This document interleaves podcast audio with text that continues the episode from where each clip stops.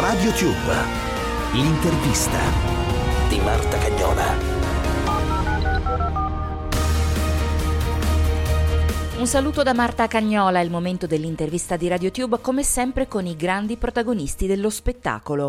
Studi Radio 24, Milano. Mille avventure nel mondo della musica, cantautore e pure per sempre fratello di.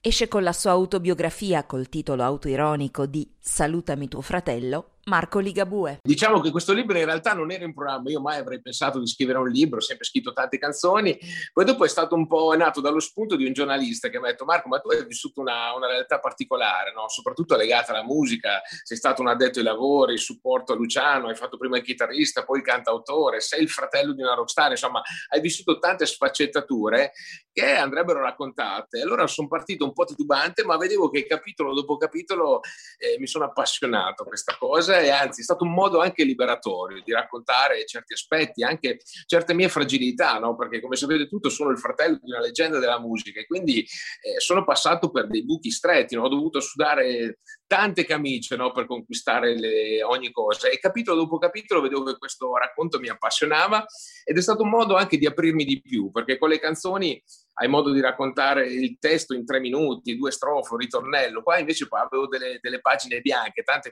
pagine bianche, così ho potuto proprio approfondire musica, vita privata, ho potuto veramente anche tirar fuori la, la mia tenacia, la mia eh, testardaggine emiliana, no? la mia grande caratteristica emiliana e questo mi ha appassionato ed è per questo diciamo che è nato questo libro, eh, ripensando a una vita dove quotidianamente c'era sempre questo ritornello, questo refrain di qualcuno salutami tuo fratello. Al mare con il mio maggiolone, solo io e te, su via Dante Riccione.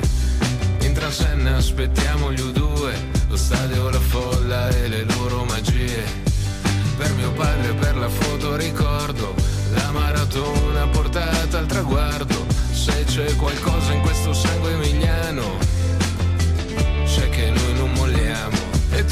canzoni per noi improvvisiamo sogni e noi diamo le spalle al sole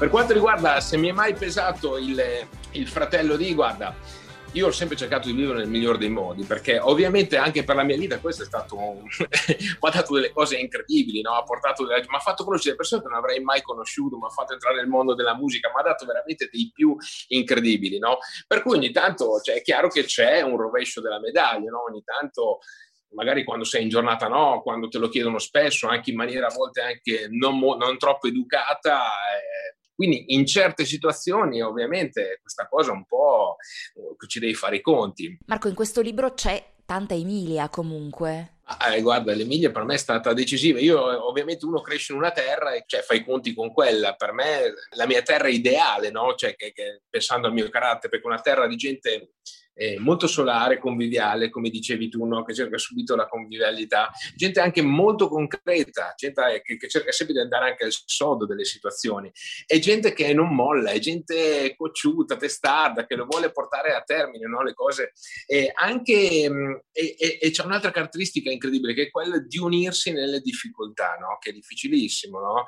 pensiamo ad esempio all'ultimo terremoto che è venuto. Non a caso il capitolo Emilia è stato uno di quelli che mi ha fatto soffrire di più perché ci terrei a raccontarla proprio al meglio, con i suoi profumi della nebbia. Per me, se io devo pensare al profumo dell'Emilia, penso al profumo della nebbia, non c'è, non c'è altro profumo.